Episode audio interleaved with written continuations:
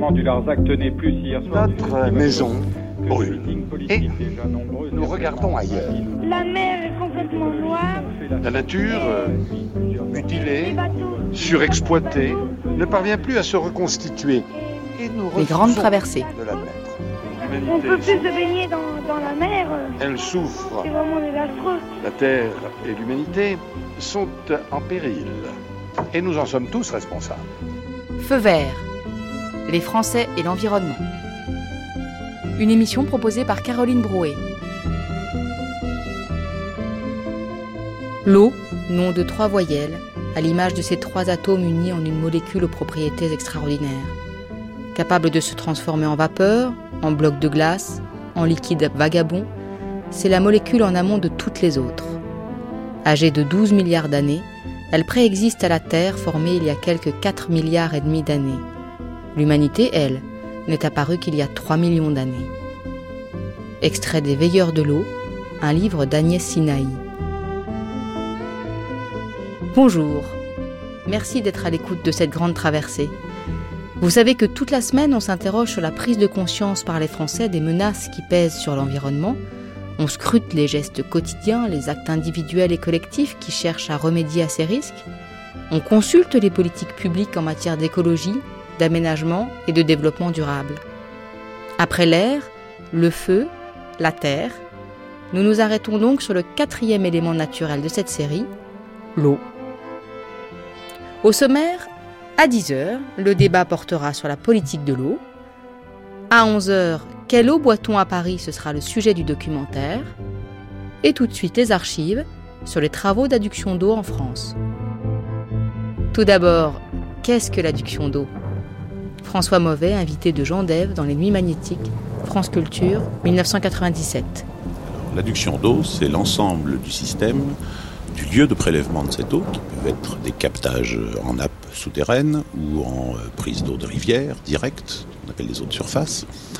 C'est l'ensemble du système qui permet de prélever cette eau, éventuellement de la traiter, de l'amener à des lieux de stockage, qui peuvent être divers et variés. Tout le monde voit des châteaux d'eau, sont des lieux de stockage visibles, mais il y a beaucoup de lieux de stockage enterrés ou semi-enterrés qui sont nettement moins visibles. Et l'ensemble du réseau après dit de distribution, qui alimente euh, tout abonné domestique euh, ou industriel ou agricole sur l'ensemble euh, du territoire national. L'adduction d'eau est l'ensemble des techniques et l'ensemble du système qui permettent de fournir au robinet de chacun de l'eau potable.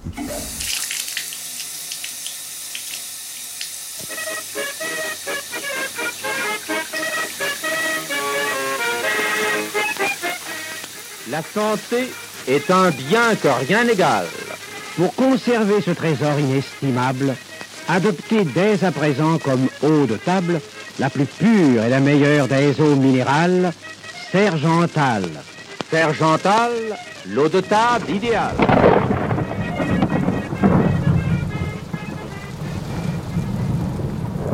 Union française, le magazine de la France d'outre-mer, 1949.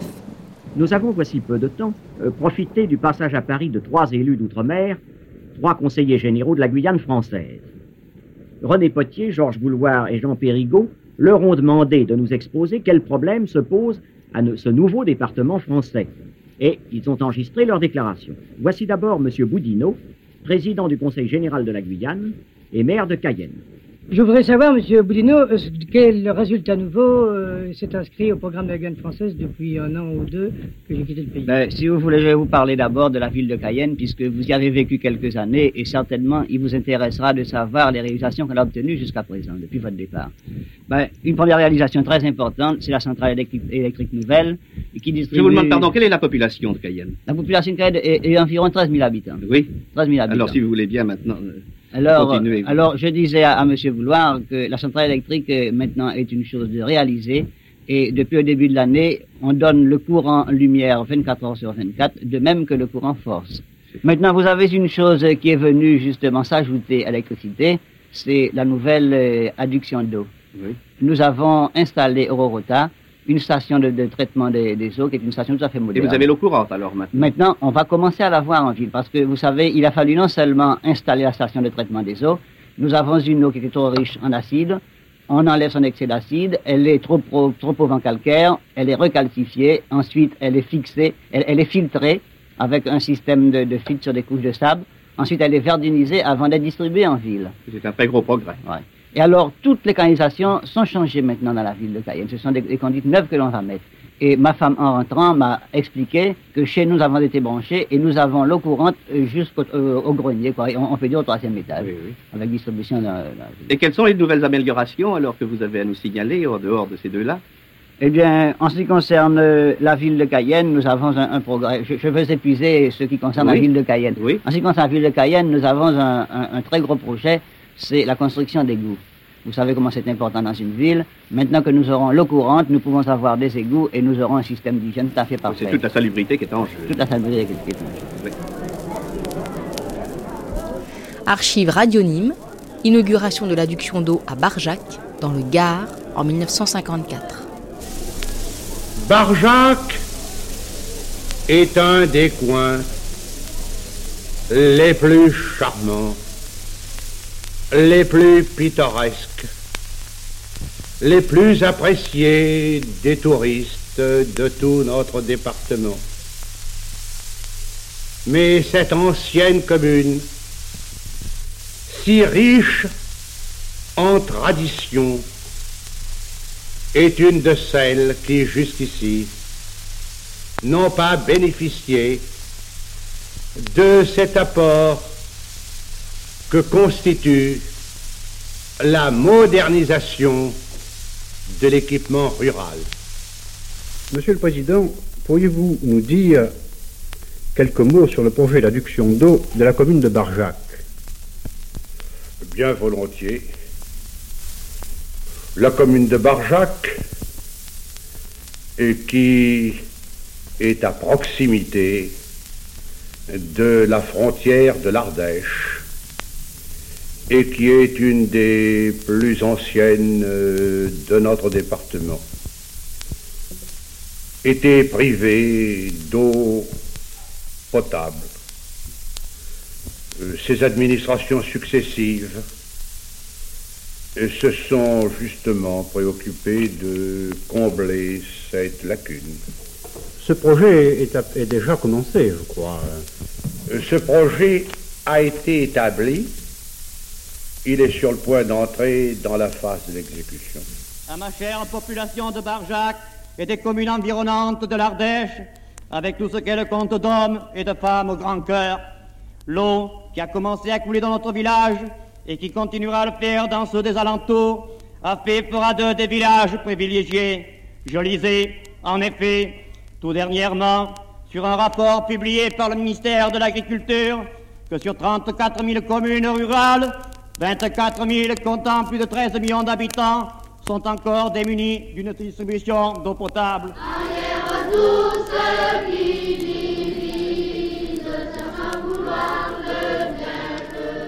Vous êtes à l'écoute de France Inter, il est maintenant 8 heures. 1981. Le journal Pierre Chatignou.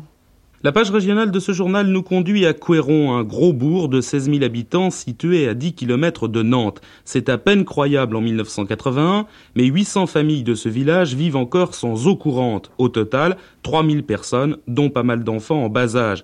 La municipalité voudrait bien étendre le réseau, mais voilà, poser des canalisations, cela coûte très cher. Alors le maire a demandé une subvention exceptionnelle au ministre de l'Intérieur. Écoutez ce qu'il a dit au micro d'Hervé Debois. C'est à peine croyable à notre époque. Je peux vous citer euh, un cas, par exemple, d'une euh, personne qui en plus est personnel communal, puisque c'est une femme de service, qui a été malade une partie de cet été, n'ayant pas de possibilité d'avoir l'eau courante puisque son puits était à sec.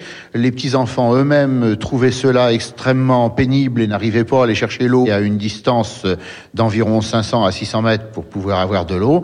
Eh bien, cette personne a été obligée d'être ravitaillée entièrement en eau par des voisins qui l'ont pris en charge totalement et qui faisaient des euh, 5 à 6 kilomètres avec des bidons pour pouvoir lui donner le minimum d'eau dont elle avait besoin pour faire sa, sa toilette et les lessives euh, minimum pendant les 4 mois où elle était malade. Dans un village qui est situé à 1 km 500 du bourg et à 13 km de Nantes. Euh, actuellement, euh, je pense que sans vouloir exagérer, euh, nous nous trouverions avec un budget entre 1 milliard et demi ancien à 2 milliards si nous voulions réaliser l'adduction d'eau sur l'ensemble de la commune. France Inter 1983. Le bonheur pour un couple de septuagénaires de Brotte-les-Luxeuil en Haute-Saône, un couple qui vient enfin de recevoir l'eau courante après 44 ans d'attente. Monsieur et madame Lucien vivent dans une maison un peu à l'écart du village et cela fait 44 ans qu'ils demandent à être raccordés au château d'eau communal. Réponse de la mairie, impossible, nous n'avons pas d'argent pour faire les travaux. Finalement, sur l'initiative du maire, élu en mars dernier, une partie de la population du village a retroussé ses manches, pris la pioche, sorti une pelleteuse. En quatre jours, la semaine dernière, 500 mètres de canalisation étaient installés et monsieur et madame Lucien ont vu l'eau couler chez eux le week-end dernier. Écoutez madame Lucien, interrogée au téléphone ce matin par Jean-Michel Thénard. Ça fait déjà bien 15 ans qu'on a la maison, alors on avait demandé l'eau. Le maire qui y était nous a posé l'électricité, mais n'a pas voulu nous poser l'eau. La commune n'avait pas d'argent. Alors heureusement qu'on avait un puits au fond du jardin. Notre nouveau maire a dit on ne peut pas laisser deux personnes âgées comme ça sans eau. Nous ne l'avons pas demandé, c'est lui qui nous l'a mis d'un grand cœur. Les habitants ont creusé une canalisation pour faire arriver l'eau chez vous. Ils ont travaillé pendant deux semaines parce qu'il y a une grande canalisation hein, pour venir chez moi. Nous sommes tous seuls dans les prés, dans les pâtures, on a les vaches comme, comme amis. Vous étiez heureuse quand vous avez vu enfin l'eau couler dans votre évier? Ah oui, alors. Parce que je vais acheter une machine à laver cette fois-ci. Vous avez fêté ça? Ah oh, oh, ben oui qu'on l'a fêté. On n'a pas bu le champagne, vous savez, parce que j'avais pas les moyens de le payer. J'aurais payé du bon muscat. Voilà, 44 ans pour obtenir l'eau courante. France Inter, 1998, Simon Tivol. Aussi étonnant que cela paraisse, à l'aube de l'an 2000, un petit village de France n'a toujours pas l'eau courante. La commune de 120 habitants de Saint-Martial-le-Vieux, dans la Creuse, va enfin être raccordée au réseau dans les mois qui viennent. Jusqu'à présent, les habitants utilisaient des systèmes de pompes et des sources nombreuses sur le plateau de Millevaches. Denise Guetton a 69 ans, elle est née ici et a toujours connu la corvée du puits et du seau d'eau. Heureusement, la révolution de l'eau courante, c'est bientôt fini, comme elle le dit à Françoise, François Guéraud de Radio France Creuse. Je suis née ici, euh, j'ai passé mon enfance, mon adolescence ici. Et cette question de l'eau, on en parlait souvent Ah oui, parce que c'était dur, hein, quand il fallait tirer l'eau au puits, comme on disait. C'est-à-dire qu'enfant, on, on, allait bien comme ça chercher les seaux d'eau, mais c'était peut-être un jeu, mais dès que on prend conscience et qu'il faut faire le travail, euh, tout est différent. Hein. Et pour faire les lessives et tout et tout, quoi, quand il n'y a pas une goutte d'eau à la maison, tandis que dès qu'il y a l'eau dans la maison, c'est déjà un confort très très important. Donc là, actuellement, vous l'avez déjà en partie Un petit peu, mais enfin, la machine à laver, euh, je pouvais pas la voir, je pouvais pas la mettre. Alors là, ça va être le rêve. Il n'y a pas d'autre mot. Et voilà, une belle histoire. Les travaux de raccordement d'eau seront euh, terminés l'année prochaine, en 99.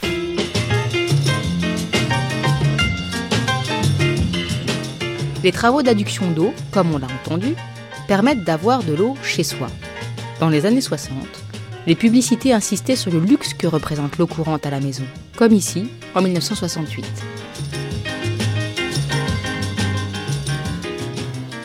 Maintenant, écoutez-moi bien. Essayez d'imaginer cette scène. Vos deux enfants plongés dans la baignoire d'une salle de bain. Ils se chamaillent et rient aux éclats. C'est si agréable d'avoir une salle de bain. Maintenant, vous aussi, vous pouvez avoir une salle de bain grâce à des facilités de crédit et des dispositions légales nouvelles. Que vous soyez propriétaire ou locataire de logements anciens, demandez la brochure gratuite qui contient tous les renseignements à Information sanitaire, boîte postale 100 07 Paris 7e. Joignez simplement un timbre à 30 centimes. Vous aussi, vous pouvez avoir une salle de bain.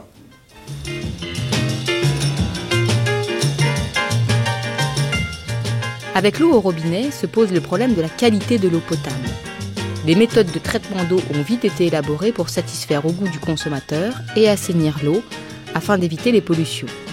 Interactualité 1981.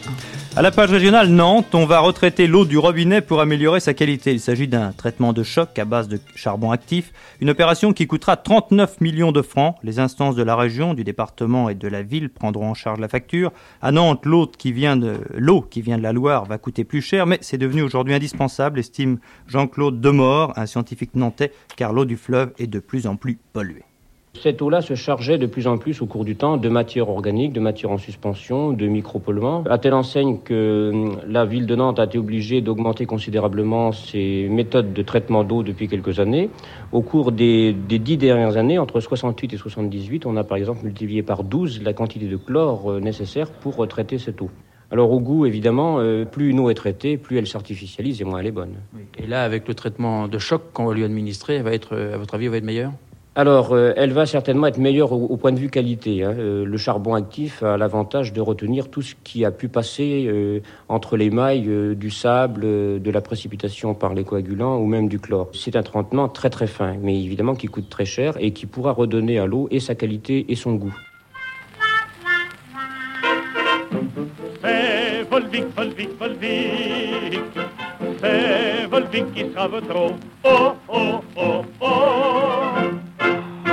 Bien portant, hépatique, arthritique, buvez Volvic, eau non gazeuse, légère à l'estomac, sans goût, de pureté absolue. Pour la table, pour le régime, une seule eau, Volvic, la meilleure et la moins chère des eaux de classe. Buvez Volvic, Volvic, Volvic, buvez Volvic, la meilleure eau. Oh, oh, oh, oh.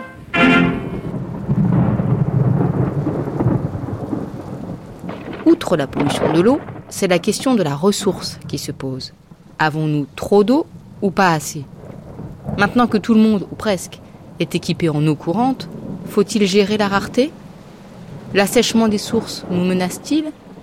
Bref, allons-nous manquer d'eau en France? Pierre Roussel, interrogé sur France Culture par Jean Dève, Les Nuits magnétiques, 1997. Quand et pourquoi faut-il stocker?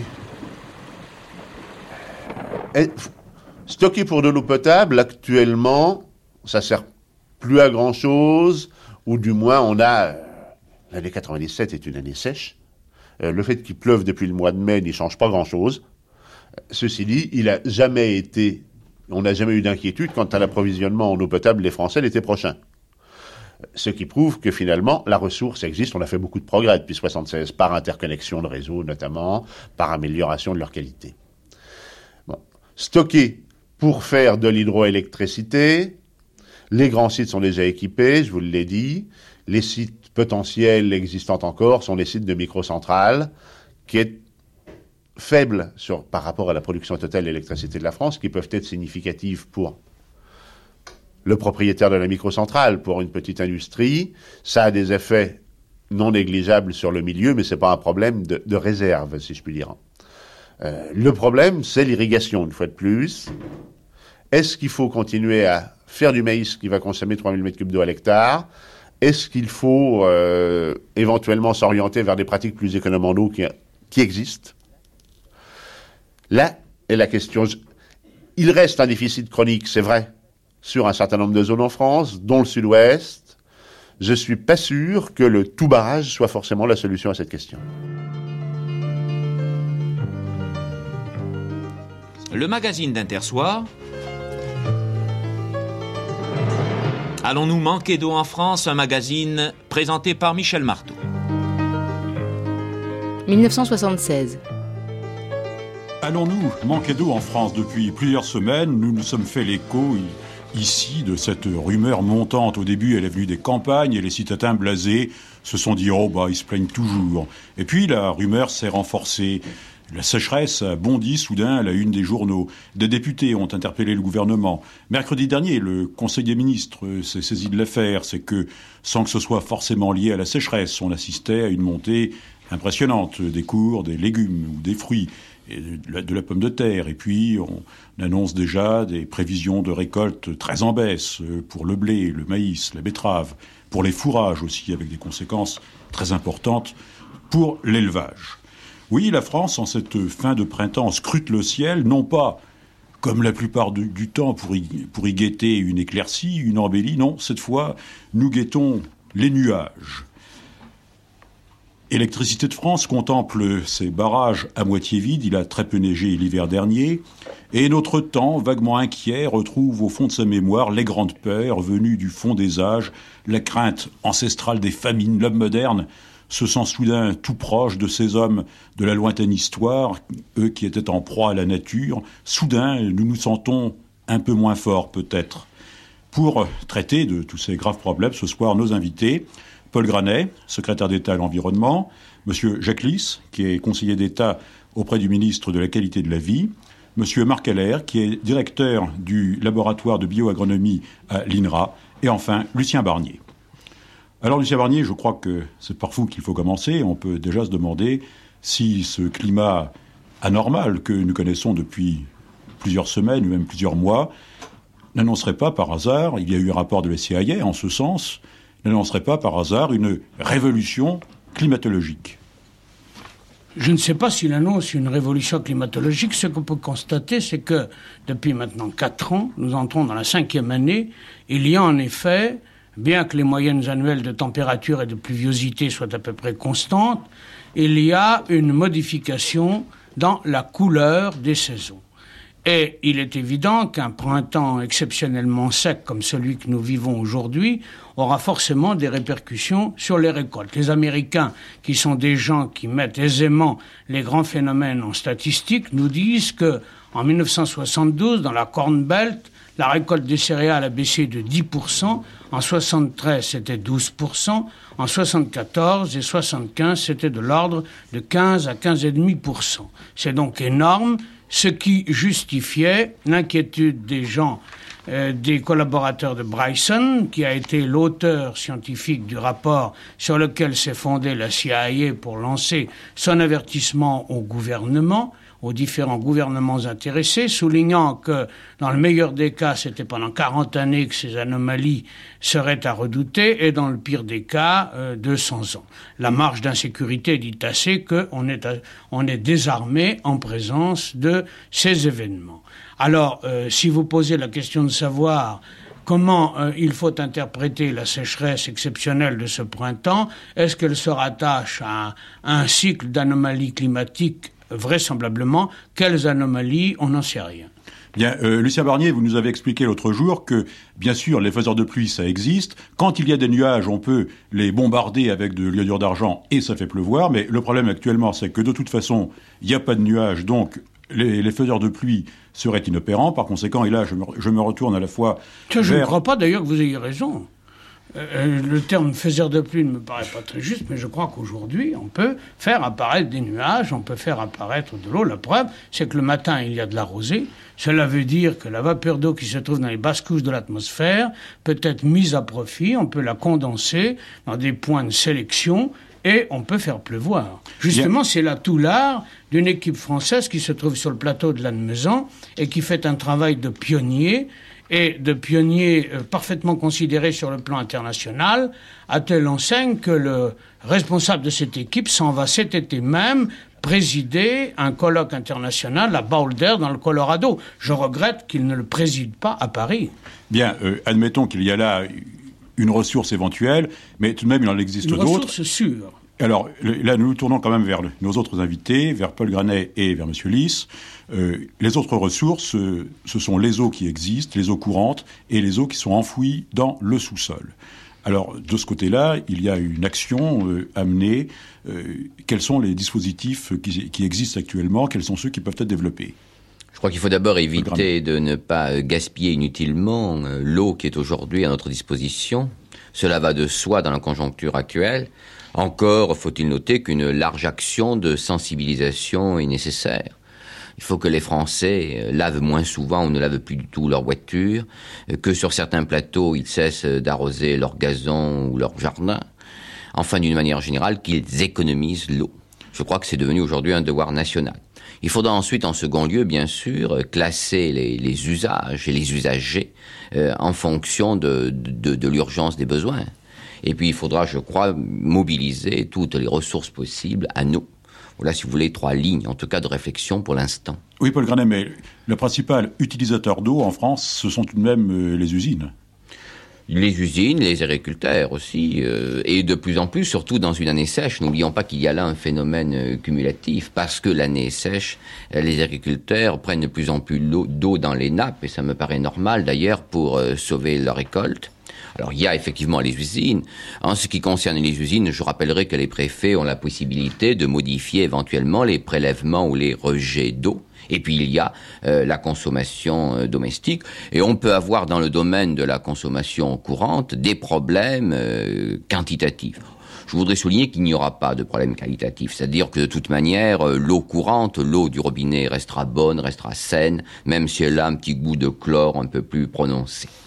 Euh, au contraire, je dirais, euh, elle sera de, elle, sera de plus en plus biologiquement pure. Mais il reste le problème quantitatif qui peut se poser effectivement dans certains secteurs. Et je ne serais trop aussi là en ce domaine euh, souligner que les maires peuvent prendre d'ores et déjà, un certain nombre l'ont fait, des mesures préventives pour éviter une crise plus grave en juillet ou en août. Il y a donc des motifs d'inquiétude, Paul Granet? Il y a des motifs d'inquiétude, si vous voulez. Je ne crois pas à la révolution météorologique dont on parlait tout à l'heure. Je crois que nous sommes dans un phénomène largement exceptionnel, mais il y a dans cette année 1976 des motifs d'inquiétude sérieux euh, pour le mois de juillet et le mois d'août. Quant à nos récoltes, quant à l'alimentation en eau courante, euh, quant bien sûr au débit, euh, au débit des fleuves, ce qui entraînera d'ailleurs un accroissement considérable des taux de pollution, car moins il y a d'eau courante, plus malheureusement les taux de pollution augmentent, ce qui aura des conséquences sur les baignades et bien sûr aussi euh, sur l'activité de la pêche. Voilà une série de problèmes qui font que nous pouvons connaître au mois de juillet, au mois d'août, une crise sérieuse. Est-ce que cette sécheresse exceptionnelle ne nous amène pas à envisager pour le plus long terme des remèdes et des moyens de prévenir les inconvénients que nous connaissons actuellement? On a évoqué tout à l'heure les nappes qui existent. Est-ce qu'elles sont toutes connues? Est-ce qu'elles sont toutes exploitées? Et est-ce que ça représenterait un effort, en particulier financier, extraordinaire, Monsieur Lys, pour euh, inventer de nouvelles ressources en eau?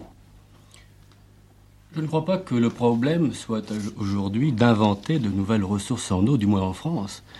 Euh, on a dit que la France manquait de pétrole, elle ne manque pas d'idées, mais on peut dire qu'elle ne manque pas d'eau, globalement, si l'on s'en tient au bilan. Le problème est peut-être euh, de mieux utiliser l'eau là où elle se trouve et euh, de mieux l'utiliser en fonction des besoins. Actuellement, en France, nous avons de très importants gisements d'eau souterraine dans la région parisienne, dans la région lilloise, un peu partout en France, dans la région rhénane, pour ne citer que celle-là. Et nous avons en France un certain nombre de bassins qui ont des débits d'étiage tout à fait raisonnables et qui peuvent faire face aux besoins. Malheureusement, euh, les eaux superficielles, du moins dans certaines parties de la France, euh, sont utilisées trop souvent comme des égouts et, à contrario, les eaux souterraines ne sont pas utilisées exclusivement comme des eaux de boisson. Je veux dire que trop d'eau souterraines servent à alimenter les industries et les eaux superficielles, au contraire, ne servent pas suffisamment aux industries. Il y a donc en quelque sorte une révision fondamentale et à long terme de la politique dans ce domaine, particulièrement dans certaines régions de France, comme dans le nord de la France, où les nappes souterraines euh, sont certainement surexploitées par rapport à ce qu'elles devraient fournir. En somme, j'ai un petit peu le sentiment que depuis 1973 maintenant, euh, on essaye de, créer un état d'esprit orienté vers l'économie de l'énergie et on devrait être obligé en plus euh, de faire attention à l'eau et en tout cas de, l'aménager, euh, de, ne pas se servir de n'importe quelle eau pour n'importe quoi. Est-ce que ce n'est pas un effort considérable tout de même à, de- à de- à demander à des gens qui ont des habitudes de, facilité? Eh bien, il y a d'abord, à mon avis, un effort de, restriction volontaire qu'il faut imposer à tous les types de consommateurs. Ensuite, peut-être euh, faut-il passer à un, autre, à un autre niveau, qui est la réglementation de la consommation, et peut-être, euh, si besoin était, euh, aller jusqu'au rationnement. Mais le rationnement n'est peut-être pas la première mesure à prendre dès lors que les consommateurs acceptent volontairement certaines restrictions. Paul Granet. Oui, je voudrais simplement dire que il est bien sûr euh, mauvais de, légiférer à partir d'une crise très probablement conjoncturelle, mais ça permet aussi euh, de réfléchir tout de même à ce que pourrait être la politique à terme de l'eau. Le, le grand problème qui est posé est celui d'une gestion effectivement plus logique, comme vient de le dire Monsieur Lys, de nos nappes ça peut poser un ça pose pas nécessairement des problèmes financiers importants, mais ça peut poser un problème juridique important. À l'heure actuelle, pratiquement, euh, euh, quiconque est propriétaire d'un terrain peut forer un puits. Est-ce que c'est véritablement là euh, une situation qui peut durer si nous étions amenés à mieux euh, rationaliser la consommation et par conséquent euh, et par conséquent les prises d'eau?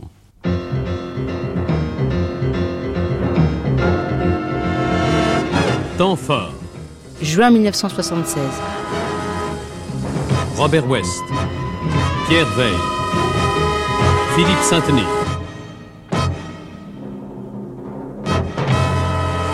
Temps fort. La sécheresse, il y a deux ans, c'était l'Afrique du Sahel. Et nous disions alors, la sécheresse, ça n'arrive qu'aux autres. Aujourd'hui, le réveil est brutal. Voici que dans l'hémisphère nord, un certain nombre de nations industrialisées, la nôtre en particulier, sont touchées à leur tour par la sécheresse. Oh, bien sûr, rien de comparable avec le drame du Sahel, pays de la soif et de la mort. Rien de comparable, mais suffisamment de signes pour poser avec sérieux une question que l'on croyait réservée à quelques savants ombrageuses et alarmistes. Une question toute simple. Allons-nous manquer d'eau? Manquer d'eau pour notre agriculture, notre consommation courante, notre hygiène. Manquer d'eau dans un pays comme le nôtre, est-ce vraiment concevable? L'eau n'est pas nécessaire à la vie, elle est la vie. Tous les hommes du désert disent cela. Nous, nous étions sur le point de l'oublier, nous le remettre en mémoire, ce sera le temps fort de la semaine. Nous savons donc, Lucien Barnier, que certaines régions de la planète souffrent d'une grande sécheresse, que le déficit en eau est considérable. Mais s'il ne pleut pas, où est l'eau? C'est une question qu'on peut se poser puisque Lavoisier nous a appris, et nous avons répété avec lui, que rien ne se perd et rien ne se crée. Alors l'eau, où est-elle? Ben, L'eau est toujours dans les mêmes dans les mêmes gisements, si je puis dire, c'est-à-dire l'océan et l'atmosphère. Seulement, euh, cette eau est distribuée dans certaines régions du globe, sur les continents, à la faveur des courants de l'air atmosphérique, c'est-à-dire des vents. Or, en fait, le budget de l'eau de la planète est probablement euh, le même qu'il y a plusieurs millions d'années, lorsque euh, nous avons toute raison de penser que la planète était battue par des pluies incessantes. Seulement, euh, il y a une modification de la circulation de l'air atmosphérique. Et ceci explique cela. Par exemple, au, moment euh, les, les, plus, les plus dramatiques de la sécheresse du Sahel, eh bien, le ciel était constamment encombré de nuages qui passaient et qui ne donnaient pas d'eau. Donc, l'eau était là, mais euh, ne tombait pas en pluie, là où d'habitude, pourtant, la saison des pluies nous avait accoutumés à voir cette eau tomber et euh, irriguer le sol du Sahel.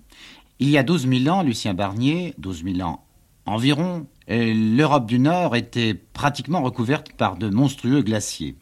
Nous savons que le niveau des mers a subi d'importantes variations, que des terres hier émergées sont aujourd'hui englouties et qu'en revanche le bassin parisien, par exemple, a été submergé, comme en témoignent les fossiles marins. Alors est-ce que nous sommes en mesure de percevoir, aujourd'hui, et par le biais précisément de cette sécheresse exceptionnelle dont nous parlons, est-ce que nous pouvons percevoir une modification du climat? Non, nous ne pouvons pas par ce biais-là, parce que, en fait, nous ne connaissons pas du tout le mécanisme des glaciations. Nous ne savons pas si c'est un mécanisme propre à la planète Terre, propre au couple Terre-Soleil, ou propre même au mouvement du système solaire à l'intérieur de la galaxie. Euh, ces différentes hypothèses euh, nous permettent d'expliquer euh, partiellement la glaciation, mais on, ne le sait pas. Donc on ne peut pas dire qu'aujourd'hui, la sécheresse qui sévit actuellement et qui a tout de même de nombreux précédents, y compris dans la période historique, je veux dire dans les deux derniers millénaires, euh, cette sécheresse ne peut pas nous inciter à penser que quelque chose de fondamental est remis en cause dans le système climatologique tel que nous le connaissons dans ses valeurs moyennes. François Valiron, vous êtes le directeur de l'agence Seine-Normandie. une des régions que l'on dit le plus touchée par la sécheresse actuelle. Alors le gestionnaire de l'eau que vous êtes est-il vraiment inquiet? Nous sommes effectivement un petit peu, un petit peu inquiets. L'année 76 euh, se rapprocherait, euh, si on compare la pluviométrie, euh, de l'année 1921, qui est connue pour avoir été particulièrement sèche. Les débits actuellement dans les rivières sont de l'ordre du tiers des débits moyens normaux de cette époque. C'est donc une situation qui est effectivement difficile. Et que sait-on des nappes souterraines actuellement? Eh bien, elles sont très basses. Et d'ailleurs, c'est la raison pour laquelle les débits des rivières sont faibles, parce que les, les nappes les alimentent. Il y aura au niveau des nappes, dans certaines régions, je pense par exemple à la Beauce ou euh, en Brie, des difficultés locales importantes pour l'alimentation de certaines communes, car les nappes sont effectivement très basses. Imaginons que l'année 1976 soit aussi mauvaise que l'année 1921. Depuis 1921, un certain nombre d'ouvrages ont été réalisés, notamment des barrages qui emmagasinent l'eau euh, pendant l'hiver et la restituent dans les rivières pendant l'été au moment où les débits sont les plus faibles. Ces barrages sont restés encore fermés dans le bassin Seine-Normandie car euh, nous voulons euh, permettre de passer le cap de l'été. Nous serons en mesure de remonter les débits pendant l'été et faire en sorte que pour les riverains des grandes rivières, le débit leur permette d'assurer leurs activités essentielles. Donc pas de conseil contre le gaspillage, chacun pourra utiliser l'eau comme avant. Ah, c'est pas ce que je viens de dire. Pour les activités essentielles, c'est-à-dire que ce qu'il s'agit, c'est de supprimer le gaspillage. Mais je veux dire par là que nous n'envisageons pas de couper l'eau au niveau des robinets mais vous envisagez peut-être de la couper pour les arrosages inutiles et pour ce que vous appelez, vous, le gaspillage, chose à laquelle vous êtes sensible. Absolument, absolument. Et euh, nous avons euh, la semaine prochaine une réunion importante qui va proposer un certain nombre de mesures anti-gaspillage pour faire en sorte que l'eau disponible puisse servir aux usages essentiels, c'est-à-dire l'alimentation des hommes, euh, faire tourner les usines et assurer l'emploi, et maintenir au niveau de l'agriculture le nécessaire pour éviter euh, le dépérissement des plantes. Et ce que vous dites de la région Seine-Normandie est vrai pour les autres régions, en tout cas celle du Nord. Il y a des régions particulièrement touchées, comme par exemple la Bretagne, où la politique de barrage n'a pas encore été mise en œuvre euh, et où il y aura par conséquent des difficultés euh, certainement beaucoup plus sensibles. Mais ne craignez-vous pas qu'une grande politique de barrage ait des conséquences néfastes sur la nature elle-même? Je crois qu'il faut euh, prendre les précautions indispensables pour éviter euh, ces inconvénients et ces ennuis, mais je ne pense pas qu'on puisse éviter, par contre, euh, de réaliser un certain nombre d'ouvrages de stockage si l'on veut assurer à chacun l'eau qui lui est nécessaire. Je crois qu'on est bien obligé d'en passer par là. Il faut prendre les précautions indispensables pour que ces ouvrages s'intègrent dans la nature et soient même un élément de développement. Et je crois que c'est parfaitement possible. Michel Baptiste, vous êtes directeur du département environnement et ressources naturelles à l'UNESCO. Et l'eau, oui, l'eau n'est pas la moindre de ces ressources naturelles, de tous les biens le plus précieux, disaient les Grecs de l'Antiquité. Or, ce bien, comme tous les biens, est soumis à la loi de l'offre et de la demande. Mais dans le cas présent, le bilan des ressources et des besoins n'est pas toujours facile à évaluer. Par exemple, peut-on établir, peut-on savoir à l'échelle de la planète de quelles ressources exactes disposent les 4 milliards d'hommes qui la peuplent? Eh bien, aussi curieux que ça puisse paraître, on ne le sait pas exactement. Euh, malgré toutes les recherches et toutes les études qui ont été faites euh, à ce sujet, et en particulier les études qui ont été entreprises dans le cadre de la décennie hydrologique internationale. En effet, il y a énormément d'eau sur la planète. D'abord, il y a de l'eau salée, il y a les océans. Et les océans, euh, c'est à peu près 97 ou 98% de l'eau sur la planète. Mais elle est salée. On ne peut donc pas l'utiliser. À moins de la distiller, euh, mais ça c'est une autre affaire. Ça coûte très cher. Alors il reste l'eau douce, disons 2 à 2,5% des masses d'eau sur la Terre. Mais ces 2 ou 2,5% des masses d'eau sur la Terre sont essentiellement sous forme de glace dans les calottes polaires et sous forme d'eau souterraine profonde euh, dont on ne sait pas grand-chose. Si je vous ai bien compris, à l'échelle de la planète, le problème le plus important, c'est donc celui de l'inégale répartition des eaux. Trop ici, pas assez ailleurs. Et ceci est vrai d'ailleurs même pour l'Europe, mais encore plus pour les pays du tiers-monde. Alors comment peut-on rétablir cette balance? Peut-on par exemple exporter de l'eau? On peut le concevoir. Euh, certains ont même proposé d'aller chercher des icebergs et de les, faire fondre en cale sèche à San Francisco. Euh, on va chercher de l'eau très loin. Par exemple, la ville de Los Angeles va chercher de l'eau à peu près 1000 km. Et d'ailleurs, les Romains déjà faisaient des aqueducs. Mais euh, il faut bien voir que l'eau est une denrée très très bon marché. Ça n'est pas du pétrole. Et que le transport de l'eau se heurte à des difficultés d'ordre économique. Par conséquent, on ne peut guère envisager de transporter l'eau euh, surtout pour les besoins industriels et agricoles, sur de très grandes distances. On ne pourra jamais, par exemple, utiliser l'eau de l'Amazone, qui est le plus gros fleuve du monde, euh, pour irriguer le Sahara. Ça n'est pas concevable. Donc finalement, nous disposons de très peu d'eau. Par rapport à la quantité totale d'eau sur la planète, nous disposons finalement de très peu d'eau. Mais ce très peu d'eau, c'est quand même encore beaucoup. Par exemple, dans le sol, rien que dans le sol, on compte qu'il y a environ 70 000 kilomètres cubes d'eau. Des kilomètres cubes. Dans les lacs, y compris les grands lacs, comme les grands lacs américains ou le lac Baïkal, il y a à peu près 90 000 kilomètres cubes d'eau. Il y a donc des réserves importantes, si j'ai bien compris, mais il y a en face de ces réserves des besoins qui augmentent constamment, ceux de l'agriculture, de l'industrie, de la consommation courante, de l'hygiène, des loisirs. Quand on sait, par exemple, qu'il faut 1500 litres d'eau pour un kilogramme de blé et 10 000 litres pour un kilogramme de coton, on peut s'inquiéter tout de même. Ben, euh, les besoins augmentent euh, parce que la population augmente, euh, parce que les besoins de chaque individu, ou du moins les aspirations de chaque individu, augmentent avec le niveau de vie. Et effectivement, on peut s'inquiéter parce que cette augmentation euh, jusqu'à euh, l'époque actuelle est une augmentation qu'on peut qualifier euh, d'exponentielle. Naturellement, ça ne pourra pas durer éternellement. Par exemple, prenons les besoins domestiques, qui sont ceux auxquels on pense le plus.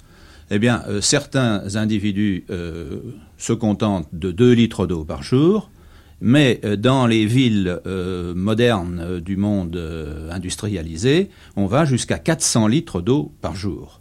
Mais il est vrai aussi que l'eau est restituée d'une certaine façon. Ah bien sûr. Alors là, l'eau, euh, l'eau, l'eau ne se perd pas. Elle est utilisée plusieurs fois. Elle est utilisée plusieurs fois. Ce serait même amusant de prendre une, une goutte d'eau du Rhin, par exemple, et de regarder euh, combien de fois elle est utilisée entre la, source du Rhin et euh, son arrivée à la mer. seulement, en étant utilisée plusieurs fois, elle, elle perd souvent sa, sa qualité. Euh, c'est-à-dire qu'elle est, elle est polluée, elle est dégradée.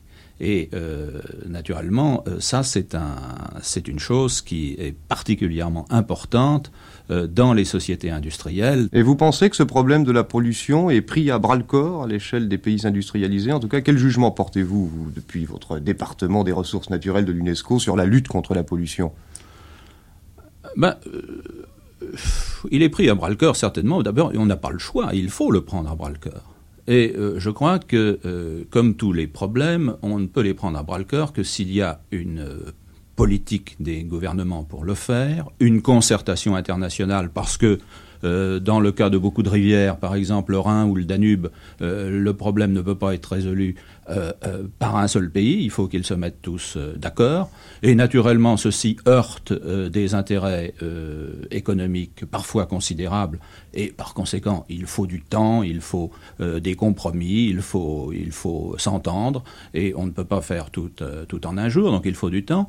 mais je crois que l'important, c'est que les gens commencent à prendre conscience je crois qu'il n'y aura pas de solution au problème de l'eau dans le monde si euh, les gens considèrent que l'eau, c'est quelque chose qui leur est donné, s'il suffit de tourner le robinet euh, euh, pour que l'eau coule. Un jour, euh, on pourrait tourner le robinet et l'eau ne coulerait pas. Ça n'est pas, ça pas un dû. Nous savons, Lucien Barnier, qu'avec l'accroissement de la population du globe, l'eau deviendra une substance de plus en plus rare et de plus en plus précieuse.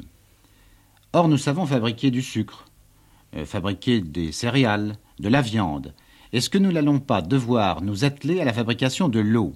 Avec d'ailleurs ces ressources prodigieuses euh, que constituent les océans et les glaciers La question en effet se pose. Nous sommes de très grands consommateurs d'eau et euh, en l'espace de quelques générations, l'eau qui était cette valeur absolument euh, gratuite, qui faisait qu'on ne refusait même pas un verre d'eau à son pire ennemi, cette eau est devenue une matière première des plus précieuses, à tel point que des régions de notre civilisation, et en France il y en a au moins deux, le département du Var par exemple, et certaines régions du nord de la France, euh, chaque année euh, s'interrogent dramatiquement sur ce que seraient les conséquences euh, d'une sécheresse estivale.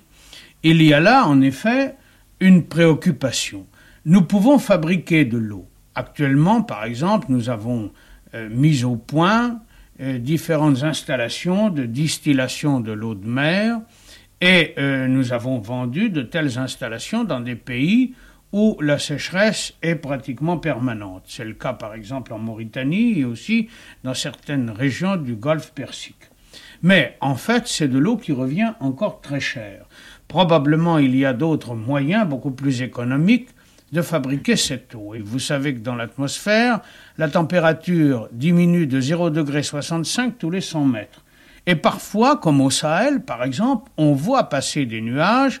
Ces nuages ne donnent pas de pluie. Pourquoi? Parce qu'ils se déplacent dans une région de l'atmosphère où la température est encore positive. Alors, d'instinct, les hommes de ces régions savent comment il faut faire. Ils font un feu de brousse.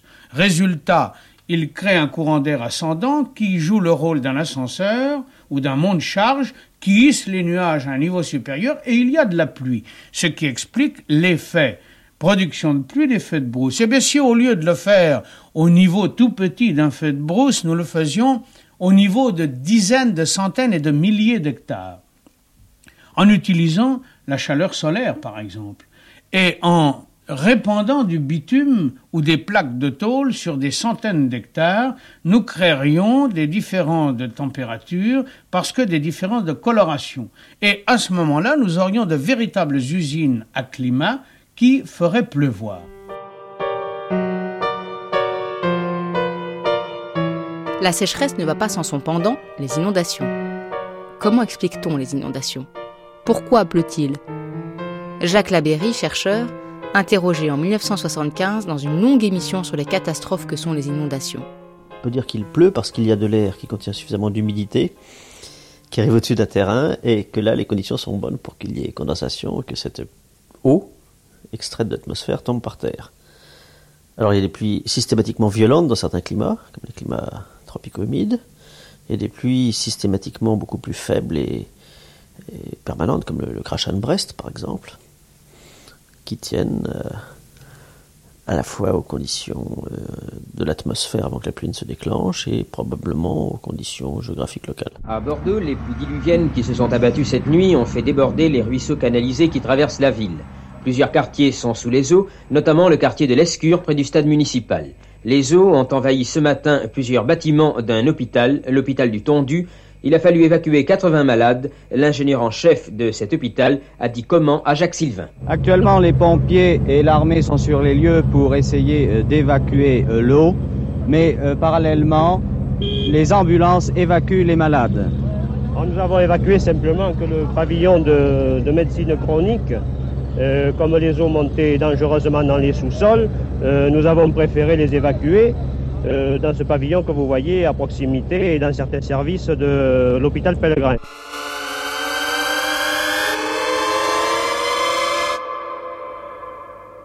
Mais alors pourquoi est-ce que cette eau tombe à certains moments davantage à certains endroits et en plus grande quantité? Cette eau tombe d'abord normalement beaucoup plus à certains endroits qu'à d'autres il pleut plus, je sais pas, autour du golfe de Guinée par exemple, qu'il ne pleut euh, 500 km plus au nord dans le Sahara. Ça, il n'y a pas de question. Régulièrement, chaque année, il pleut beaucoup plus. Bon. Il pleut également systématiquement plus dans les zones tempérées, par exemple, comme la, France ou l'Angleterre. qu'il ne pleut dans d'autres régions plus sèches, comme par exemple les, déserts polaires, style Groenland ou Antarctique. Bon, et ceci c'est vrai chaque année. Alors là-dessus, il y a des grandes fluctuations qui s'imposent, qui se superposent. Dans les pays où il pleut régulièrement, il y a de la végétation qui pousse, il y a le, relief qui s'est constitué à une certaine époque et qui est ce qu'il est bien sûr, mais qui est couvert d'une certaine végétation qui fait que lorsqu'il tombe de l'eau, mettons en grosse quantité de façon un peu anormale, eh bien cette eau en général ne ruisselle pas trop et ne fait pas trop d'érosion parce qu'il y a un tapis végétal qui couvre le sol et qui, qui s'imbibe d'eau, qui retient une énorme quantité d'eau et qui empêche, d'autre part par tous les arbrisseaux, par toutes les plantes qu'il y a sur le sol, ou tous les arbres, l'eau de prendre de la vitesse et de dévaler le long des pentes. Euh, par exemple, dans les, dans les basses vallées des Alpes, euh, il peut y avoir de très grosses pluies, il n'y aura pas de grandes inondations à la suite de ça, pas de grandes dévastations, de grandes érosions, de grandes accumulations de boue dans le bas de la vallée, tout simplement parce que il y aura ce phénomène dont je viens de parler qui se produit. Si au contraire il pleut dans des régions arides, semi-désertiques, et c'est souvent le cas. Par exemple, au Sahara, je suis tombé sur une mer immense qui couvrait tout, le Sahara au pied de l'Atlas. Tout simplement parce que voilà ce qui se passe. Il n'y a pas de végétation sur le sol pour retenir l'eau, comme dans le cas précédent, et l'eau se met à dévaler vers les endroits les plus bas.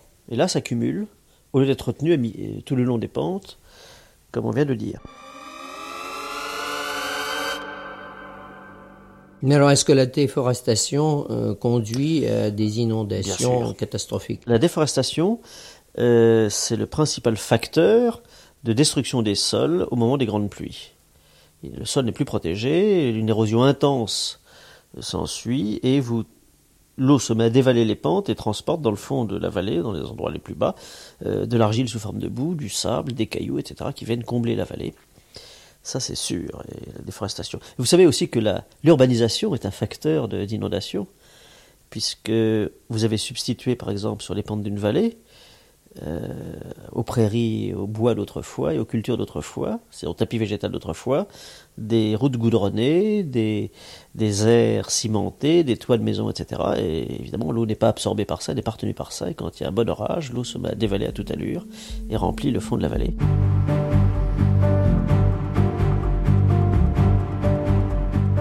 Voilà. Inondation ou sécheresse, l'eau suscite toujours d'âpres débats. Pour tenter de juguler leurs effets ou d'anticiper les catastrophes, pour tenter de prévenir le débordement ou le manque, la politique est-elle utile? Qu'est-ce que la politique de l'eau? C'est le sujet du débat de Feu Vert dans deux petites minutes.